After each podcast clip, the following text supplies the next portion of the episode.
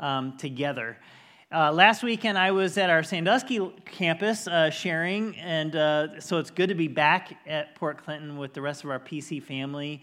Uh, everybody, you know, so many people know about our journey with our son Carter and some of the sickness. And every week I get asked like multiple times. And so then, like, I have 18 conversations, which I love. Keep asking. Don't ever hesitate to do that. But it kind of feels like I should just like take a whole time and just like address it all, you know.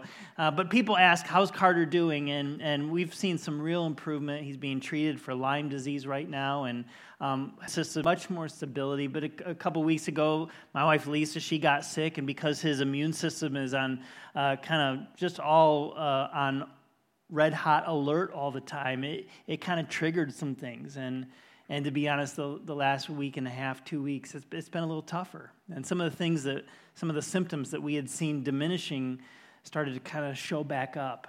And it just sucks the wind out of your sails. Some of you, you've been through things in your own life where you know you think things are getting better and then man you just feel hit.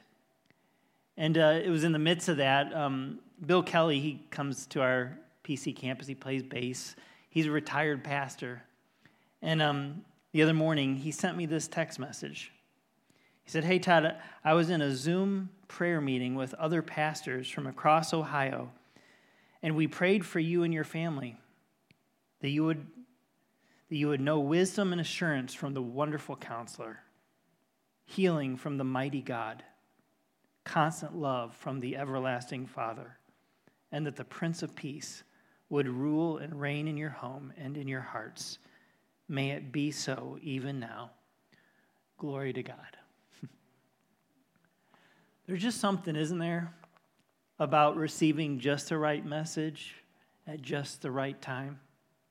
The book of Proverbs says, uh, Worry weighs a person down, but an encouraging word cheers them up.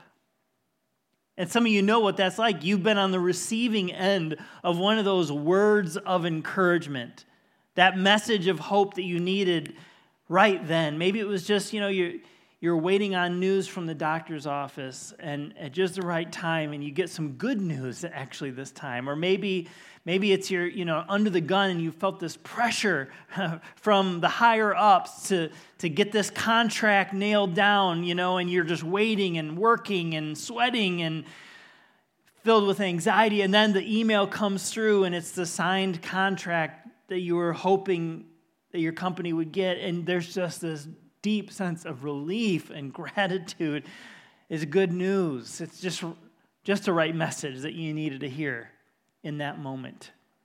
And I don't know what that is for you. And, and others of you in this room, you've been the ones that have been the givers of those messages of hope, messages of encouragement. You know, maybe it was just in the hallway and passing, and, and you just said to a coworker, hey, man, just want you to know, really appreciate you.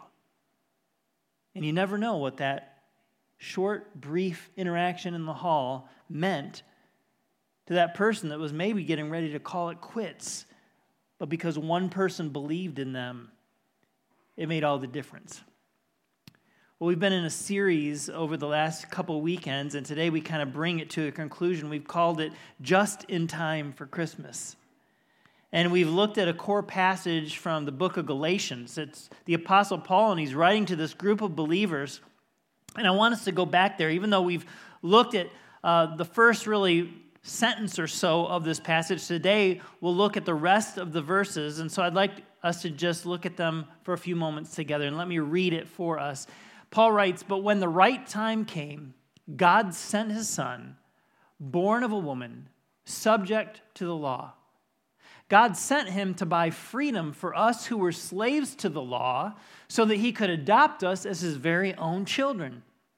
And because we are his children, God has sent the Spirit of his Son into our hearts, prompting us to call out, Abba, Father. And now you are no longer a slave, but God's own child. And since you are his child, God has made you his heir. So we've looked over these last couple weekends at how when Jesus came at Christmas, he came at just the right time. We had a little bit of a history lesson about those 400 years of silence and what, what God was doing uh, underneath the surface or far, far above all of it, planning, preparing for for the Christ to come into the world at Christmas time. And then last weekend, we looked at how Jesus was just the right person to come at Christmas time. In fact, he was the only person, the only one qualified to come and do for us what we could never do for ourselves. And this weekend, we look at how Jesus brought just the right message at Christmas. Actually, it wasn't that Jesus just brought a message, Jesus was the message. The message of Christmas. And what was this message that we find, especially in Galatians chapter 4? I believe it was a message of three things of freedom, of family, and of fortune. And at first glance, you're like, man, sounds good. Like this is the American dream, isn't it? right? Uh, man, freedom, yeah. And family, yeah, bring them all in close. And, and fortune, all right. And yet, the, the, the freedom that Jesus brought is a freedom of a whole other kind. And the family that Jesus uh, talks about is a family that goes beyond our earthly family, and thankfully, yes, beyond some of those extended relatives that you're not looking forward to seeing this Christmas, right? And the message that Jesus brought and was was a message of great fortune, but it had very little to do with dollar signs. And that's what we want to think about together. Uh, again, a message of freedom. So let's go back to our passage, Galatians 4, verse 5. It says, God sent him, speaking of Jesus, to buy freedom for us who were slaves to the law so that he could adopt us as his very own children. Slaves to the law.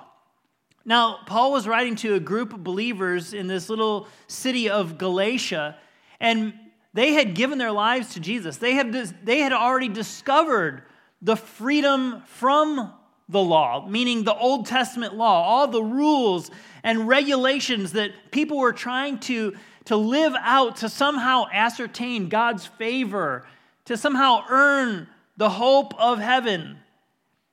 And, and these false teachers had slipped in amongst the Galatian church. They were known as the Judaizers. And, and they were trying to convince the people that had already put their faith in Jesus and had found freedom and joy from the law that they still had to follow the law, that they still had to do certain things in order to have God's approval.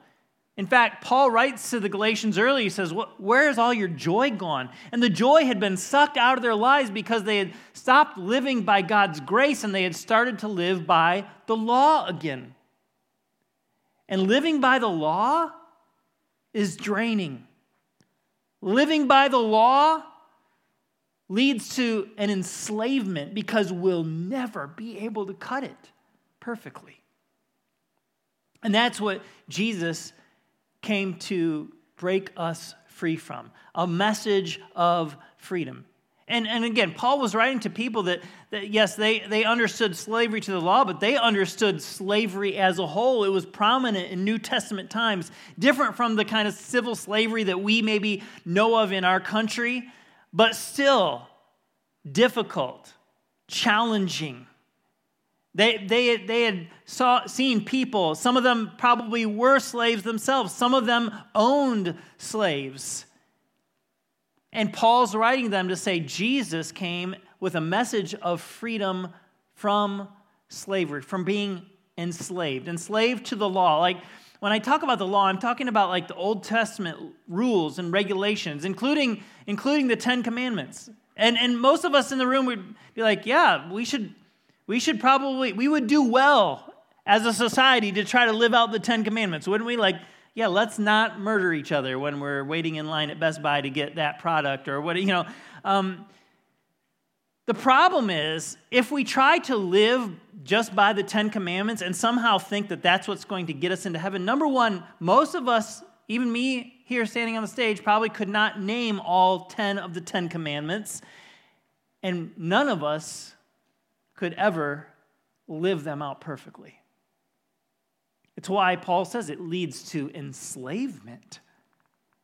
This is the very, you see, the, the purpose of the law was never to make us right with God. The purpose of the law was to show us that we could never make ourselves right with God. This is the message of Christmas. This is why Jesus came. To, to fulfill the law on our behalf so that we could be freed from it and live under his grace and mercy. And it says that uh, God sent Jesus to buy freedom. And the Galatians, this, they would have understood this concept. A, a, a slave during that day, they could, they were under obligation, usually for their entire lives, to be a servant of a person, of a master, of a household.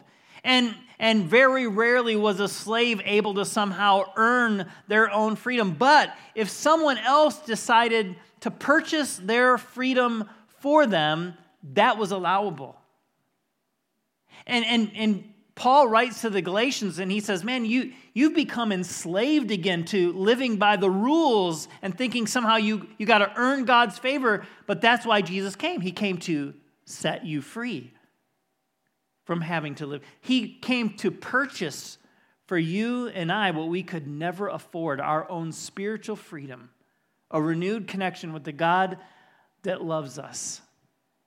Jesus brought with him at Christmas a message of freedom, but it was also a message of family, but a family of a whole other kind. Look at the text with me again. It says, God sent him, Jesus, to buy our freedom for us who were slaves to the law, so that there was a purpose for what Jesus came to do. It was so, it says, he could adopt us as his very own children.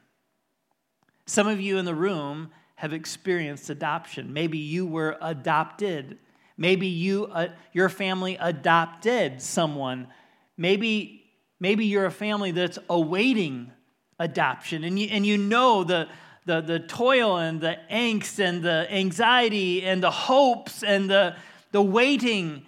And then some of you in the room, you've experienced the joy, the joy of the welcoming, the adoption. Uh, uh, and a, maybe a young child being invited into a whole new family and, and being able to experience a life that they would have never had without that adoptive family. That's why we want to support that and get behind families that are making that choice. Or, or be a person that comes behind those who have adopted or are fostering to show love and support and care and kindness. And, and God's word here tells us that the purpose of Jesus coming into the world was to set us free, not so that we wouldn't just be slaves, but so that we would be adopted, so that we'd be brought into the very family of God, adopted as his very own children. But wait, there's more. You've seen, what, seen those infomercials, right? Late at night, and you're, you're just scanning through the channels, and somebody's trying to sell you a vacuum or, you know, some new knives or, you know, whatever. And it's like, and it's only 1999. But wait, there's more. And then it's, you know, no, it's two sets of Ginsu knives, or it's, it's, you know, it's all these extra attachments for the vacuum what they don't tell you is that you, you still get charged the shipping and handling for every additional thing, and it's like as much as it would have cost, right? well, well, there is more when it comes to our relationship with Jesus and the message of freedom that he brought. Look at what the text says. And, and because we are his children, it says God has sent the spirit of his son into our hearts. You see, the moment that a person turns from sin and self and turns to Jesus as Savior, God's own word says that He sends His Spirit to come and live within us. And we ought to be grateful for the work of God's Spirit. In fact, if it wasn't for God's Spirit, none of us that are here that have put our faith and hope in Jesus would have ever opened our eyes to who we really were and to our need for Jesus. I remember when I was 17 years old and I mean, I'd heard that God loves you and I'd heard John 3:16 and all this stuff growing up, but none of it like none of it connected to me personally. And I can remember one time sitting with a group of high school students in a little in a little Bible study group and a lady she read some verses and it was like for the first time in my life something clicked. And it didn't click because I was so smart or because I wanted to know or understand. It clicked because God's Spirit reached down into Todd Nielsen's life and said, I want him today to come to faith. And I'm going to help him understand what he's been missing his entire life. And something clicked. And I went home and I gave my life to Jesus that night.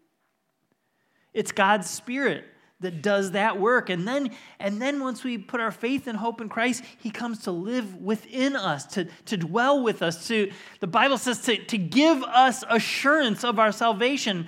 In fact, it says His Spirit testifies with our spirit to help us know, to have confidence that we are God's own children, that we've been adopted into a whole new family. And because of God's Spirit, I'm never alone. You're never alone. It's why Jesus could leave this world and say, I will never leave you or forsake you. He was going to send his Spirit into, into our hearts. And it says that it's by this Spirit that we're prompted to call out Abba Father, to call out to God. I have uh, one rule uh, that's kind of an unbreakable rule. And it's this that if my phone goes off, in fact, if it went off today, I mean, I turned the ringer off, but if I felt, if I felt it vibrating in my pocket, and it was my wife Lisa, or if it was our son Carter, or if it was our daughter Lainey, or our daughter Gracie, I might just excuse myself from the stage. Because I want my kids to know no matter what I'm doing, your dad will pick up the phone. You, you that are parents in the room, you know that feeling. You know that you know the weightiness when you get a call from one of your kids, but you know how mad you would be if they wouldn't have called you to tell you what was really going on or what they needed or where they were at or because the heart of a parent, the heart of a father is to come to the rescue of his children. And, and that's that word call out. It's like that kind of urgency. And it's it's God's spirit that lives within us that that sends this urgent message to call out to God. Wherever they're at, whatever they need. Uh, a couple weeks ago, Lainey, our oldest, she's down in, in Waco, Texas, working for Magnolia. And it was the first time she was that far away from home and she got sick, like real sick, like stomach flu sick. And who did she call? No, not me. She called her mom. Because that's who we all want. I mean, we all want our mama, right? I mean, when we're sick, just get me mom, right? And, and she's, she's calling like, Mom, what do I do? And, and she's like, I've got a bucket. And Lisa's like, that's good, that's good, honey. You've got a bucket, and just hold the bucket, you know. And and I mean, she was just miserable. And so then Lisa's, you know, we can't get to Texas in like a half hour. And so, you know, so Lisa's getting on the, thank goodness for click lists and all. I mean, so she's getting a hold of Walmart and she's ordering a click list and then she's paying the extra to get the, the, the stuff to be delivered. And it shows up on Laney's uh, porch step, you know, like two hours later, and, and she's got NyQuil and she's got, I mean, she packed, I mean, she bought her like a, a new fuzzy blanket and, and slippers. I mean, she, she was just trying to do like a virtual hug, right? Because she, because Laney called. When your kids call, you, you answer. And we need to know this that when, when you call, your Father. He wants you to call. It doesn't matter what you're going through. It doesn't matter if it feels like it's insignificant or should I really bother. I mean, He is holding the whole world in its existence right now. You know, does He really need to be bothered with my little thing? He welcomes it. And that's why Paul says to the Galatians, and by His Spirit we call out, but we call out, Abba, Father. This is a term of rich endearment it means Papa, Daddy. And God wants us to know that as His children, when we've been freed from the law, we've been invited into a whole new family. And as members of that family, we gain a whole new relationship with the God that loves us, not a God that is off and afar and away and maybe is holy and maybe is powerful. Actually, not maybe. He is powerful and he is holy and he is holding the entire world in his existence. And yet he wants us to call out to him like our dad to say, Help, I need you. And we gain that privilege. That is the message that Jesus brought to us at Christmas a message of freedom, a message of family, and then a message of fortune. a message of fortune. Now remember, I said that this, this fortune might have very little to do with dollar signs. Oh, but it is a fortune.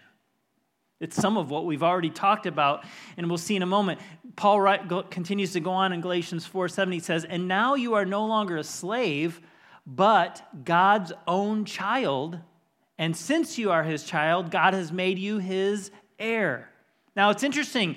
In the original language here, uh, God, God's word shifts from, from talking to children, plural, to now the singular, child. It's like God, through the Apostle Paul, to the Galatians and to us, saying, Listen, I'm not just talking to all of you as God's children. I want to make sure that you know that you are God's child. We've been reading a book with our uh, weekend experience team um, by Steve Cuss called Managing Leadership Anxiety. And this is what he writes in the book. He says, I have a lifelong struggle to experience God's love for me particularly. He says, My default position is to experience it generically, like I am number 24601, generic human who is generically loved by God, rather than Steve, beloved son of God. I wonder how many of us in the room have that same struggle. I know God loves us, but does he really love me? Pastor Jay put it this way, and I had to quote it because it was so good. He said, A child of God is not generically loved by God.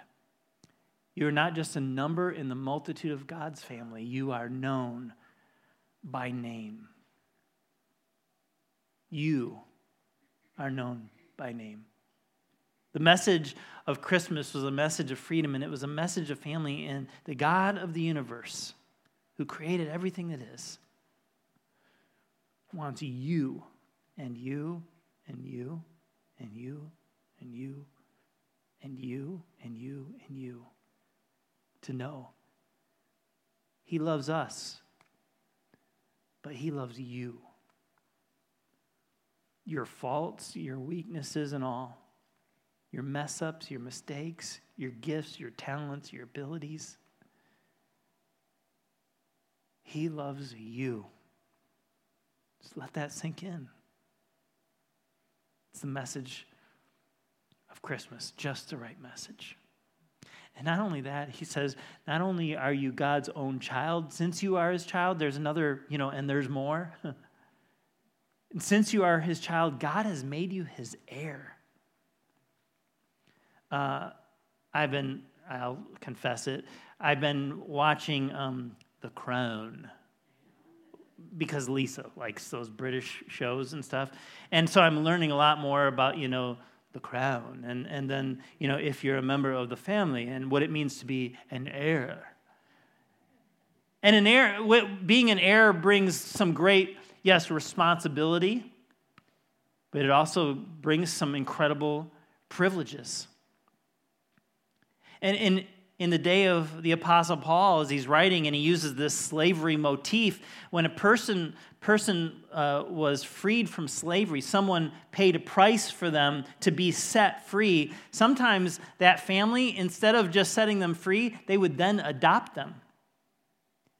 And then they would in an instant their whole status would change. Their whole life would change. And they, they moved from being a slave to being a son or a daughter in a household. And what that meant was whatever the, was the father's was the sons and was the daughters as well.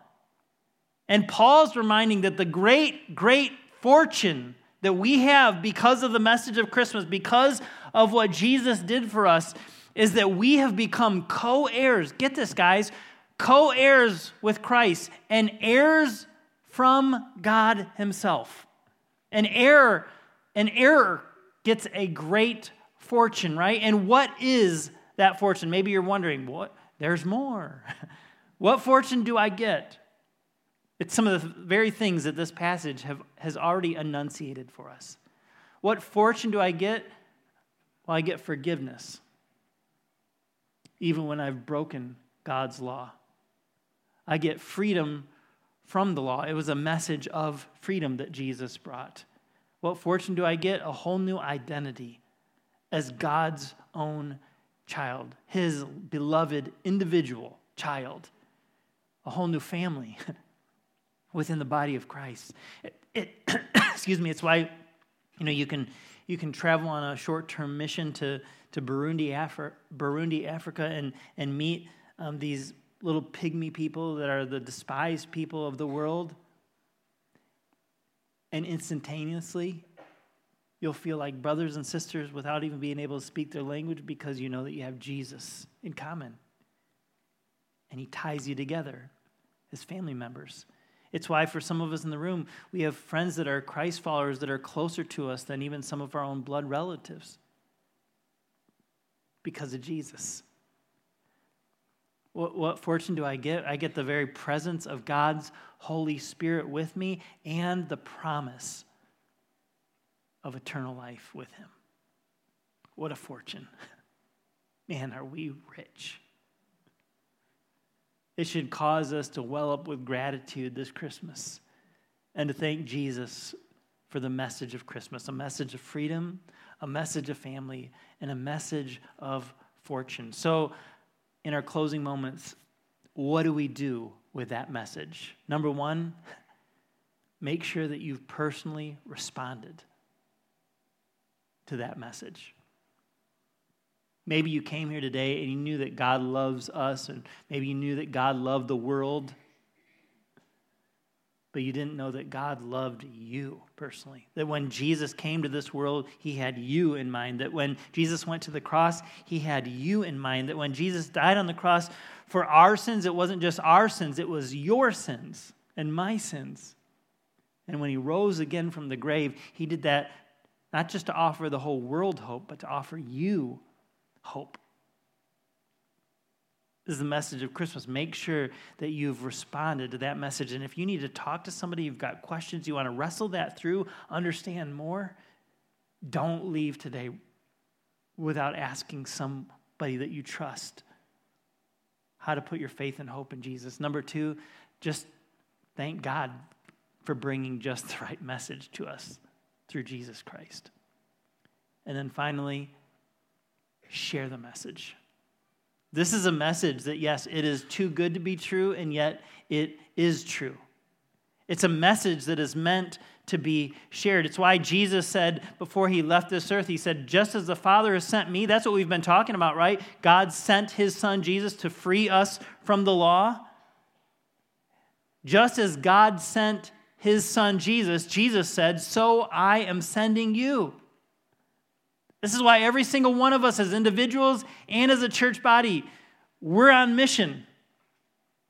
God wants to use you and me to share this message of faith, of freedom, of family, of fortune with other people.